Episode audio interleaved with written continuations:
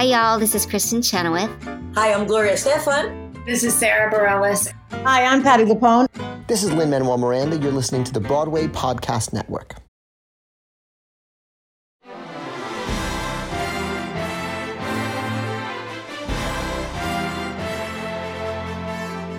Welcome to Radio Play Revival, Connecticut, 1983. In a strained marriage, a narrow minded, prejudiced man and his wife host the wife's former co worker for the night. Their guest is a blind man, and that's the last person in the world this man wants to host. Until the blind man opens the sighted man's eyes for the first time in his life. Groundswell Theatricals and Josh Johnston present a radio play revival production of Cathedral by Raymond Carver, starring in order of speaking Bryan Cranston as the narrator, Stephen McKinley Henderson as Robert the Blind Man, and Aubrey Plaza as the narrator's wife.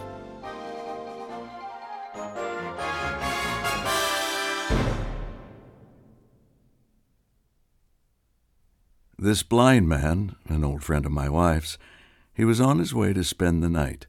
His wife had died, so he was visiting the dead wife's relatives in Connecticut. He called my wife from his in laws. Arrangements were made. He would come by train, a five hour trip, and my wife would meet him at the station. She hadn't seen him since she worked for him one summer in Seattle ten years ago, but she and the blind man had kept in touch. They made tapes and mailed them back and forth. I wasn't enthusiastic about his visit. He was no one I knew, and his being blind bothered me. My idea of blindness came from the movies. In the movies, the blind moved slowly and never laughed. Sometimes they were led by seeing eye dogs. A blind man in my house was not something I looked forward to. That summer in Seattle, she had needed a job. She didn't have any money. The man she was going to marry at the end of the summer was in officers' training school. He didn't have any money either.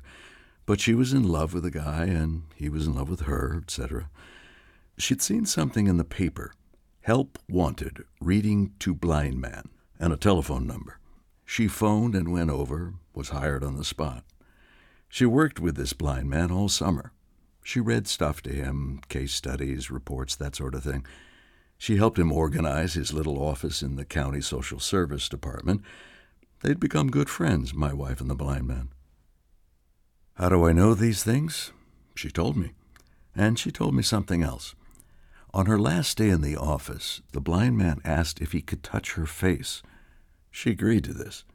She told me he touched his fingers to every part of her face, her nose, even her neck. She never forgot it. She even tried to write a poem about it. She was always trying to write a poem. She wrote a poem or two every year, usually after something really important had happened to her. When we first started going out together, she showed me the poem. In the poem, she recalled his fingers and the way they had moved around over her face. In the poem, she talked about what she had felt at the time, about what went through her mind when the blind man touched her nose and lips. I can remember I didn't think much of the poem. Of course, I didn't tell her that. Maybe I just don't understand poetry. I admit it's not the first thing I reach for when I pick up something to read.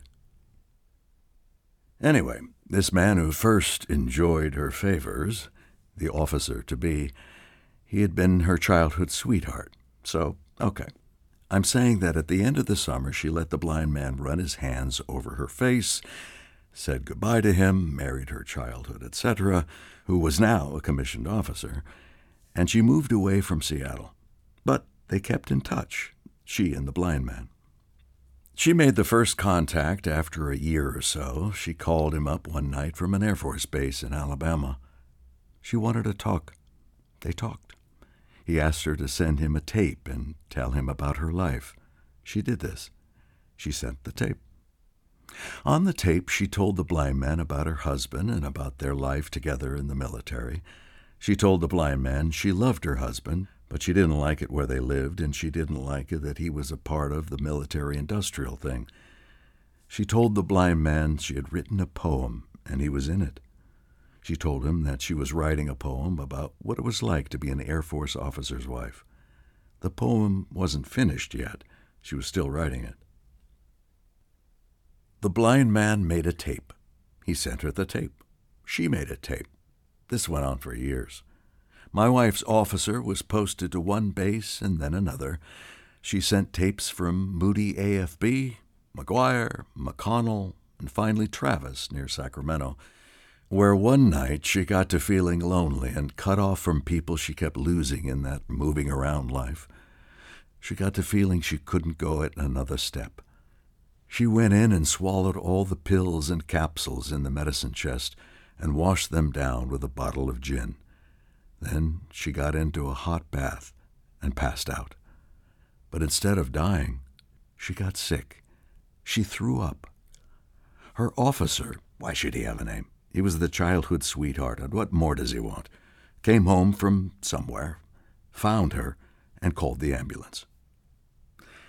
In time, she put it all on a tape and sent the tape to the blind man. Over the years, she put all kinds of stuff on tapes and sent the tapes off lickety split. Next to writing a poem every year, I think it was her chief means of recreation. On one tape, she told the blind man she had decided to live away from her officer for a time. On another tape, she told him about her divorce.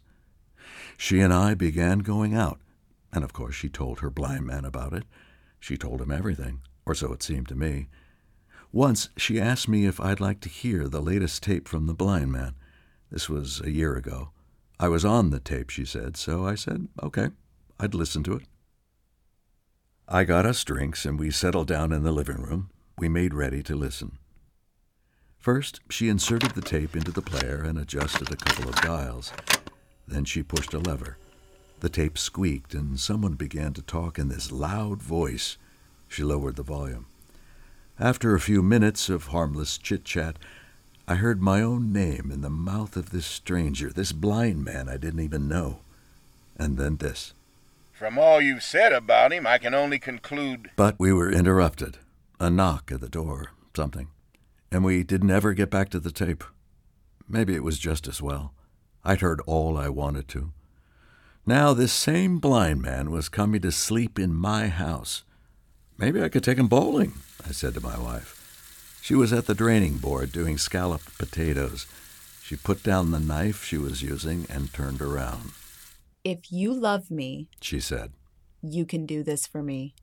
If you don't love me, okay. But if you had a friend, any friend, and the friend came to visit, I'd make him feel comfortable. She wiped her hands with the dish towel. I don't have any blind friends, I said. You don't have any friends, period. Besides, God damn it, his wife's just died. Don't you understand that? The man's lost his wife. I didn't answer. She had told me a little about the blind man's wife. Her name was Beulah. Beulah. That's a name for a colored woman. Was his wife a Negro? I asked. Are you crazy? Have you just flipped or something? She picked up a potato. I saw it hit the floor, then roll under the stove. What's wrong with you? Are you drunk? I'm just asking, I said. Right then, my wife filled me in with more detail than I cared to know. I made a drink and sat at the kitchen table to listen. Pieces of the story began to fall into place.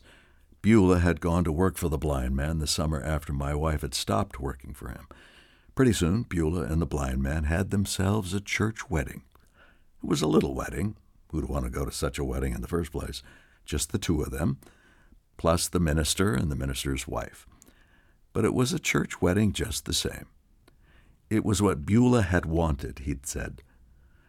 But even then, Beulah must have been carrying the cancer in her glands. After they had been inseparable for eight years, my wife's word, inseparable, Beulah's health went into a rapid decline. She died in a Seattle hospital room, the blind man sitting beside the bed and holding on to her hand. They'd married, lived and worked together, slept together, had sex, sure. And then the blind man had to bury her. All this without his having ever seen what the goddamn woman looked like. It was beyond my understanding. Hearing this, I felt sorry for the blind man for a little bit, and then I found myself thinking what a pitiful life this woman must have led. Imagine a woman who could never see herself as she was seen in the eyes of her loved one. A woman who could go on day after day and never receive the smallest compliment from her beloved. A woman whose husband can never read the expression on her face, be it misery or something better. Someone who could wear makeup or not, what difference to him? She could, if she wanted, wear green eyeshadow around one eye, a straight pin in her nostril, yellow slacks, and purple shoes, no matter. And then to slip off into death, the blind man's hand on her hand, his blind eyes streaming tears. I'm imagining now. Her last thought may be this that he never even knew what she looked like, and she on an express to the grave. Robert was left with a small insurance policy and half of a 20 peso Mexican coin.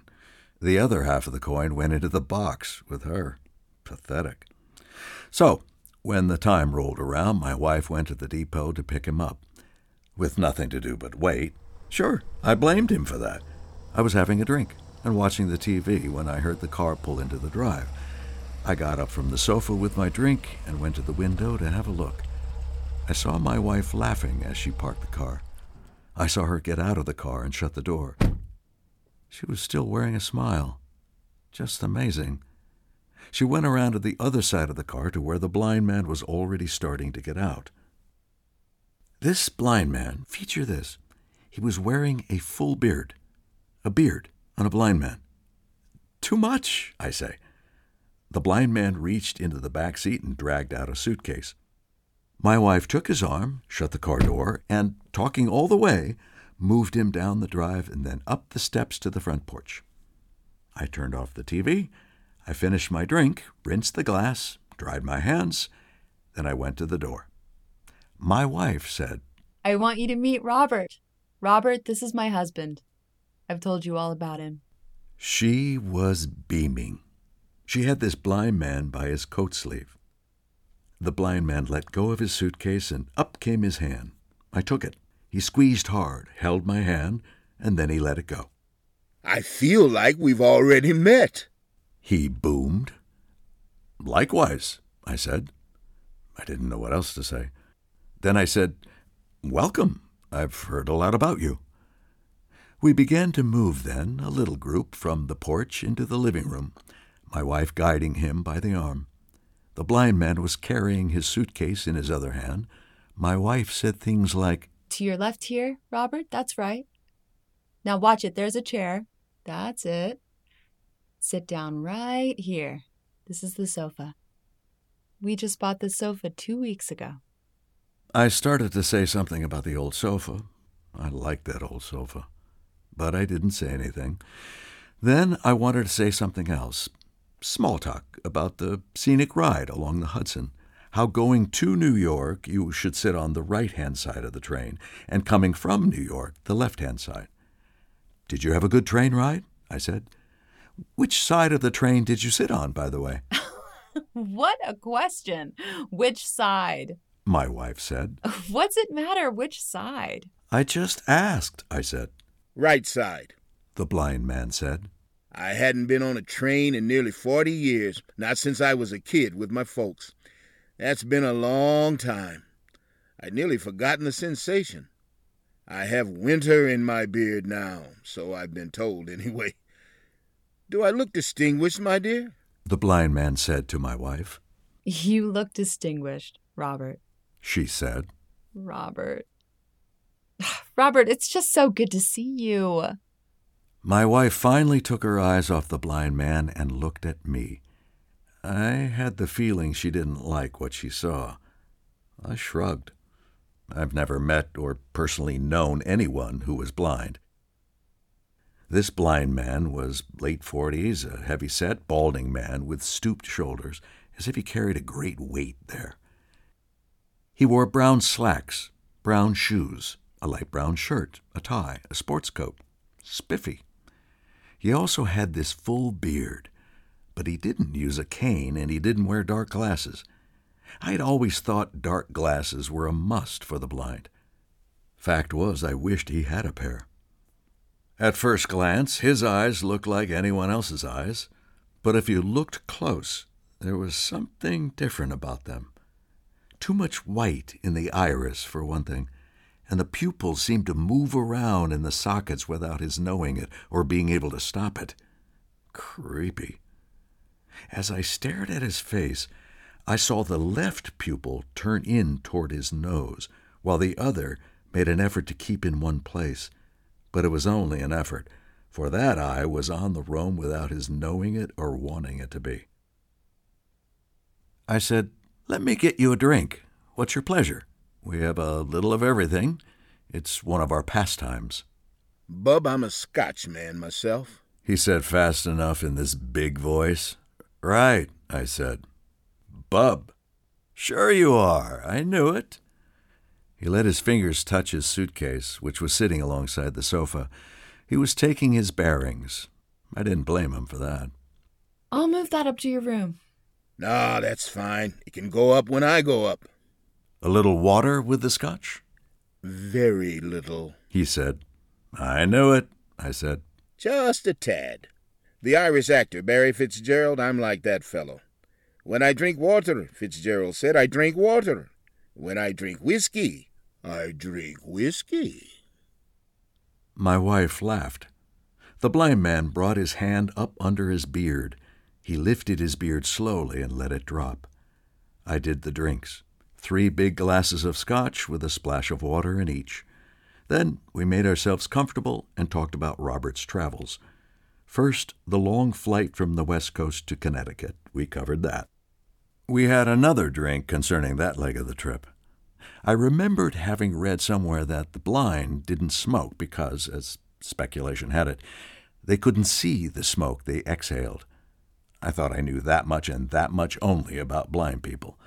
But this blind man smoked his cigarette down to the nubbin and then lit another one. This blind man filled his ashtray, and my wife emptied it. When we sat down at the table for dinner, we had another drink. My wife heaped Robert's plate with cube steak, scalloped potatoes, green beans. I buttered him up two slices of bread. I said, Here's bread and butter for you. I swallowed some of my drink. Now let us pray, I said. And the blind man lowered his head. My wife looked at me, her mouth agape. Pray the phone won't ring and the food doesn't get cold, I said. We dug in. We ate everything there was to eat on the table. We ate like there was no tomorrow. We didn't talk. We ate. We scarfed. We grazed that table. We were into serious eating. The blind man had right away located his foods. He knew just where everything was on his plate. I watched with admiration as he used his knife and fork on the meat. He'd cut two pieces of meat, fork the meat into his mouth, and then go all out for the scalloped potatoes. The beans next. Then he'd tear off a hunk of buttered bread and eat that. He'd follow this up with a big drink of milk. Didn't seem to bother him to use his fingers once in a while either. We finished everything, including half a strawberry pie. For a few moments we sat as if stunned. Sweat beaded on our faces. Finally, we got up from the table and left the dirty plates. We didn't look back. We took ourselves into the living room and sank into our places again. Robert and my wife sat on the sofa. I took the big chair. We had us two or three more drinks while they talked about the major things that had come to pass for them in the past ten years. For the most part, I just listened. Now and then I joined in. I didn't want him to think I had left the room and I didn't want her to think I was feeling left out. They talked of things that had happened to them, to them, these past ten years. I waited in vain to hear my name on my wife's sweet lips, and then my dear husband came into my life, something like that. But I heard nothing of the sort. More talk of Robert. Robert had done a little of everything, it seemed, a regular blind jack of all trades. But most recently, he and his wife had had an Amway distributorship from which I gathered they'd earned their living, such as it was. The blind man was also a ham radio operator. He talked in his loud voice about conversations he'd had with fellow operators in Guam, in the Philippines, in Alaska, and even in Tahiti. He said he'd have a lot of friends there if he ever wanted to go visit those places. From time to time, he'd turn his blind face toward me, put his hand under his beard, ask me something. How long had I been in my present position? Three years. Did I like my work? I didn't. Was I going to stay with it? What were the options? Finally, when I thought he was beginning to run down, I got up and turned on the TV. My wife looked at me with irritation. She was heading toward a boil. Then she looked at the blind man and said, Robert, do you have a TV? My dear, I have two TVs. I have a color set and a black and white thing, an old relic.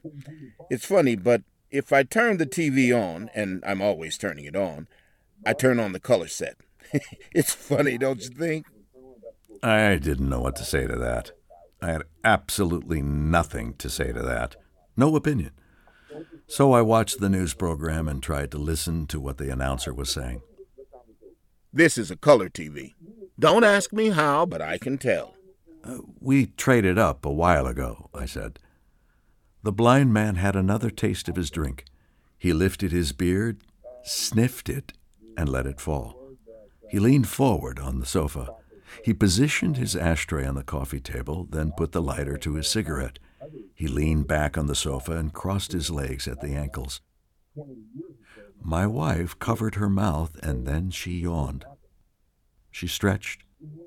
She said, I think I'll go upstairs and put on my robe. I think I'll change into something else. Robert, you make yourself comfortable. I'm comfortable, the blind man said. I want you to feel comfortable in this house. I am comfortable, the blind man said. After she'd left the room, he and I listened to the weather report and then to the sports roundup. By that time, she'd been gone so long I didn't know if she was going to come back. I thought she might have gone to bed. I wish she'd come back downstairs. I didn't want to be left alone with a blind man. I asked him if he wanted another drink. He said sure. Then I asked if he wanted to smoke some dope with me. I said I'd just rolled a number. I hadn't, but I planned to do so in about two shakes. I'll try some with you. Damn right, that's the stuff. I got our drinks and sat down on the sofa with him. Then I rolled us two fat numbers. I lit one and passed it. I brought it to his fingers. He took it and inhaled. Hold it as long as you can, I said. I could tell he didn't know the first thing. My wife came back downstairs wearing her pink robe and her pink slippers. What do I smell? We thought we'd have us some cannabis, I said. My wife gave me a savage look. Then she looked at the blind man and said, Robert, I didn't know you smoked. I do now, my dear. There's a first time for everything. Uh, but I don't feel anything yet. This stuff is pretty mellow. This stuff is mild. It's dope you can reason with. It doesn't mess you up. Not much it doesn't, bub. he said and laughed. My wife sat on the sofa between the blind man and me. I passed her the number. She took it and toked and then passed it back to me. Which way is this going? She said. Then she said, I shouldn't be smoking this. I can hardly keep my eyes open as it is. That dinner did me in. I shouldn't have eaten so much. It was the strawberry pie. That's what did it. and he laughed his big laugh. Then he shook his head. There's more strawberry pie. Do you want some more, Robert? Maybe in a little while. We gave our attention to the TV. My wife yawned again. Your bed is made up when you feel like going to bed, Robert. I know you must have had a long day. When you're ready to go to bed, say so. She pulled his arm. Robert? He came to and said, I've had a real nice time. This beats tapes, doesn't it? I said, Coming at you. And I put the number between his fingers. He inhaled, held the smoke, and then let it go. It was like he'd been doing it since he was nine years old. Thanks, Bub. But I think this is all for me. I think I'm beginning to feel it. He held the burning roach out for my wife. Same here. Ditto. Me too. She took the roach and passed it to me. I may just sit here for a while between you two guys with my eyes closed, but don't let me bother you, okay? Either one of you. If it bothers you, say so. Otherwise, I may just sit here with my eyes closed until you're ready to go to bed. Your bed's made up, Robert. When you're ready. It's right next to our room at the top of the stairs. We'll show you up when you're ready. You wake me up now, you guys, if I fall asleep. She said that, and then she closed her eyes and went to sleep. The news program ended. I got up and changed the channel. I sat back down on the sofa. I wish my wife hadn't pooped out. Her head lay across the back of the sofa, her mouth open. She had turned so that her robe had slipped away from her legs, exposing a juicy thigh. I reached to draw her robe back over her, and it was then that I glanced at the blind man. what the hell? I flipped the robe open again. You say when you want some strawberry pie, I said. I will. Are you tired? Do you want me to take you up to your bed? Are you ready to hit the hay? Not yet, no. I'll stay up with you, Bub, if that's all right. I'll stay up until you're ready to turn in. We haven't had a chance to talk, know what I mean? I feel like me and her monopolized the evening. He lifted his beard and he let it fall. He picked up his cigarettes and his lighter. That's all right, I said. Then I said, I'm glad for the company. And I guess I was. Every night I smoked dope and stayed up as long as I could before I fell asleep. My wife and I hardly ever went to bed at the same time. When I did go to sleep, I had these dreams. Sometimes I'd wake up from one of them, my heart going crazy. Something about the church in the Middle Ages was on the TV. Not your run of the mill TV fare. I wanted to watch something else, I turned to the other channels, but there was nothing on them either. So I turned back to the first channel and apologized. Bub, it's all right. The blind man said. It's fine with me. Whatever you want to watch is okay. I'm always learning something. Learning never ends. Won't hurt me to learn something tonight. I got ears. We didn't say anything for a time. He was leaning forward with his head turned at me, his right ear aimed in the direction of the set. Very disconcerting. Now and then his eyelids drooped, and then they snapped open again. Now and then he put his fingers into his beard and tugged, like he was thinking about something he was hearing on the television. On the screen, a group of men wearing cowls was being set upon and tormented by men dressed in skeleton costumes and men dressed as devils. The men dressed as devils wore devil masks, horns, and long tails. This pageant was part of a procession. The Englishman who was narrating the thing said it took place in Spain once a year. I tried to explain to the blind man what was happening. Skeletons, he said. I know about skeletons. And he nodded. The TV showed this one cathedral. Then there was a long, slow look at another one. Finally, the picture switched to the famous one in Paris, with its flying buttresses and its spires reaching up to the clouds. The camera pulled away to show the whole of the cathedral rising above the skyline. There were times when the Englishman who was telling the thing would shut up would simply let the camera move around over the cathedrals, or else the camera would tour the countryside, men in fields walking behind oxen. I waited as long as I could, then I felt I had to say something. I said, They're showing the outside of this cathedral now gargoyles, little statues carved to look like monsters. Now I guess they're in Italy? Yeah, they're in Italy. There's paintings on the walls of this one church. Are those fresco paintings, Bub? He asked, and he sipped from his drink. I reached for my glass, but it was empty. I tried to remember what I could remember. You're asking me, are those frescoes? I said. That's a good question. I don't know. The camera moved to a cathedral outside Lisbon. The differences in the Portuguese cathedral compared with the French and Italian were not that great, but they were there, mostly the interior stuff. Then something occurred to me, and I said, Something has occurred to me.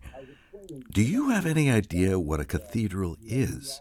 What they look like, that is. Do you follow me? If somebody says cathedral to you, do you have any notion what they're talking about?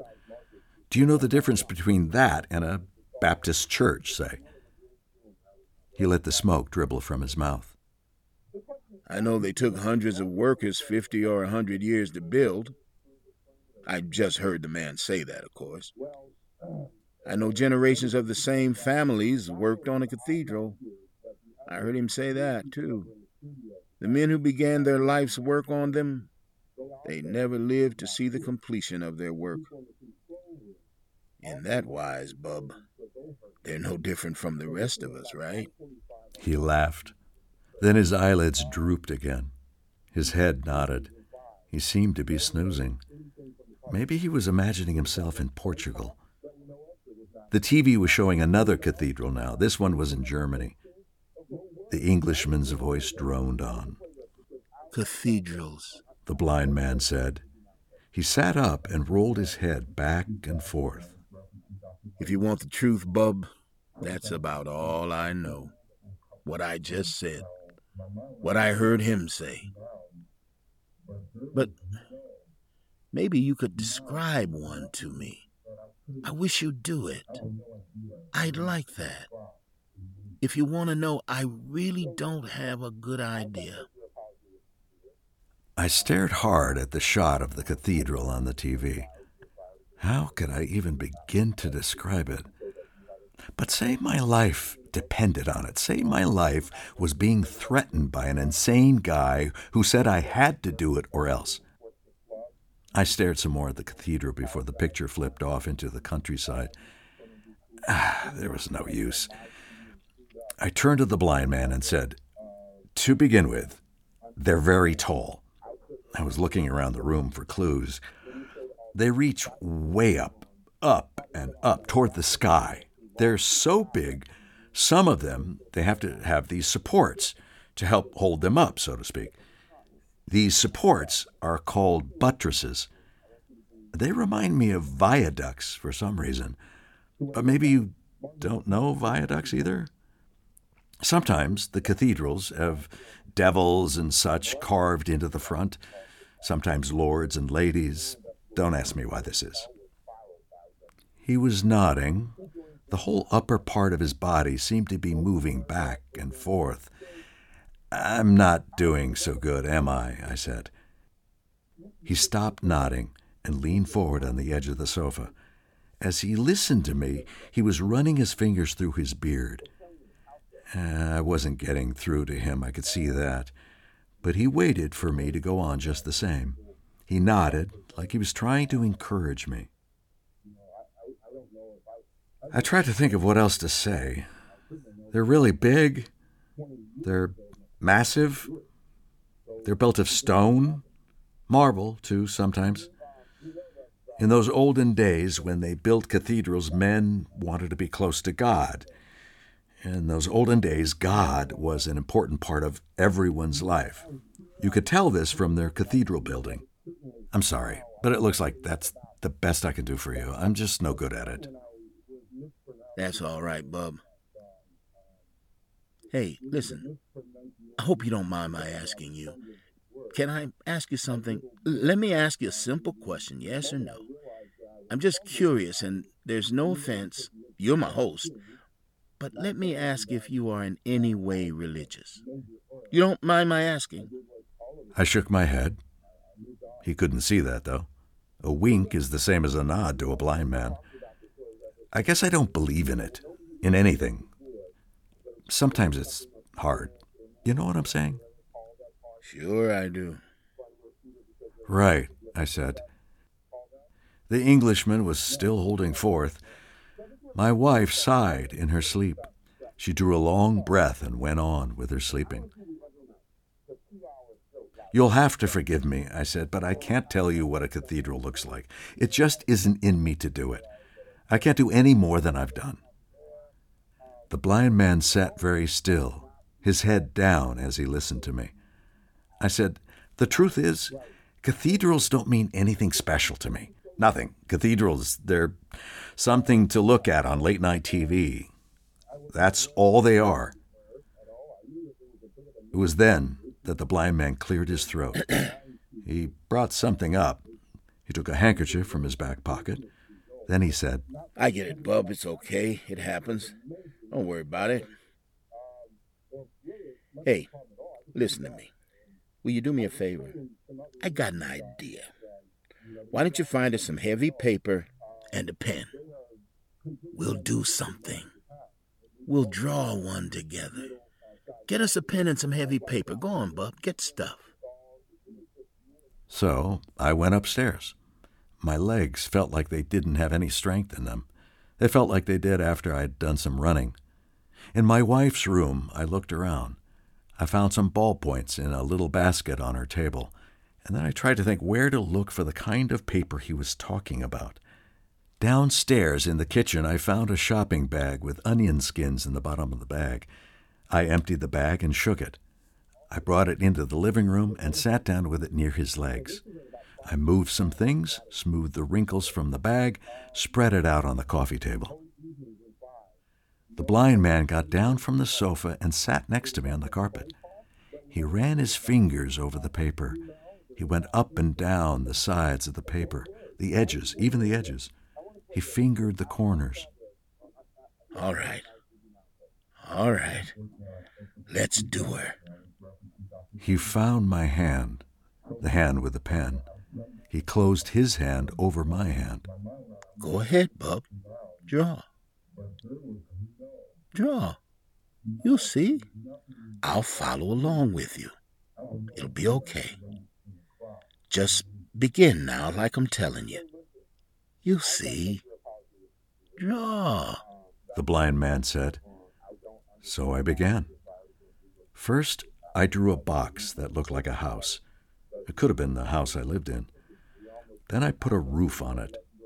At either end of the roof, I drew spires. Crazy. Swell. Terrific. You're doing fine. Never thought anything like this could happen in your lifetime, did you, Bub? Well, it's a strange life. We all know that. Go on now. Keep it up. I put in windows with arches. I drew flying buttresses. I hung great doors. I couldn't stop. The TV station went off the air. I put down the pen and closed and opened my fingers. The blind man felt around over the paper. He moved the tips of his fingers over the paper all over what I had drawn, and he nodded. Doing fine, the blind man said. I took up the pen again, and he found my hand. I kept at it. I'm no artist, but I kept drawing just the same. My wife opened up her eyes and gazed at us. She sat up on the sofa, her robe hanging open. She said, What are you doing? Tell me, I want to know. I didn't answer her. The blind man said, We're drawing a cathedral. Me and him are working on it. Press hard, he said to me. That's right. That's good. Sure. Oh, you got it, Bub. I can tell you didn't think you could, but you can, can't you? You're cooking with gas now, you know what I'm saying? We're gonna really have a something here in a minute. Put some people in there now. What's a cathedral without people? What's going on? Robert, what are you doing? What's going on? It's all right. He said to her. Close your eyes now. The blind man said to me. I did it. I closed them just like he said. Are they closed? Don't fudge. They're closed. Keep them that way. Don't stop now. Draw. So we kept on with it. His fingers rode my fingers as my hand went over the paper. It was like nothing else in my life up to now. Then he said, I think that's it. I think you got it.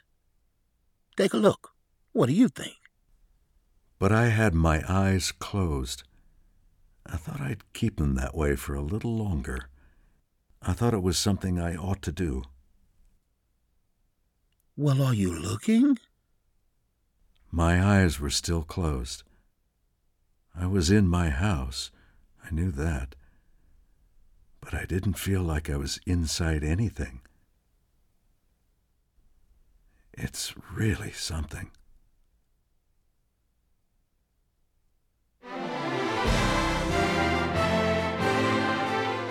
That was Cathedral by Raymond Carver. Radio Play Revival is conceived and directed by Josh Johnston. This episode was edited by Ryan Schleifman and Ellen Fitton. Theme music by Joseph Thalken. The production assistants are Zoe Cameron, Nathan Mallon, and Victoria Ungvarsky. Executive producers are Patti LuPone and Stacy Levine. I'm Sam Tsoutsouvas. This concludes Radio Play Revival as you've come to know it. But this doesn't mean we're done quite yet. Don't adjust your dial, and join us again throughout 2024 for a limited series of stories performed live, recorded, and released here. So, until we meet again, good night and good health.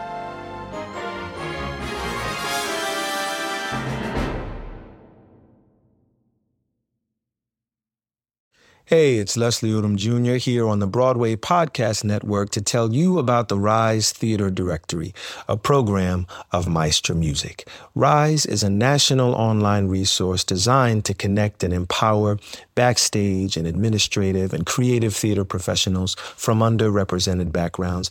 If you work or aspire to work in the theater community, this can help you find your next project. And if you hire theater professionals, search the Rise Theater Directory to find your next team. Create your profile now and get more information by visiting risetheatre.org. That's theater with an R E R I S E T H E A T R E dot org because only together we rise.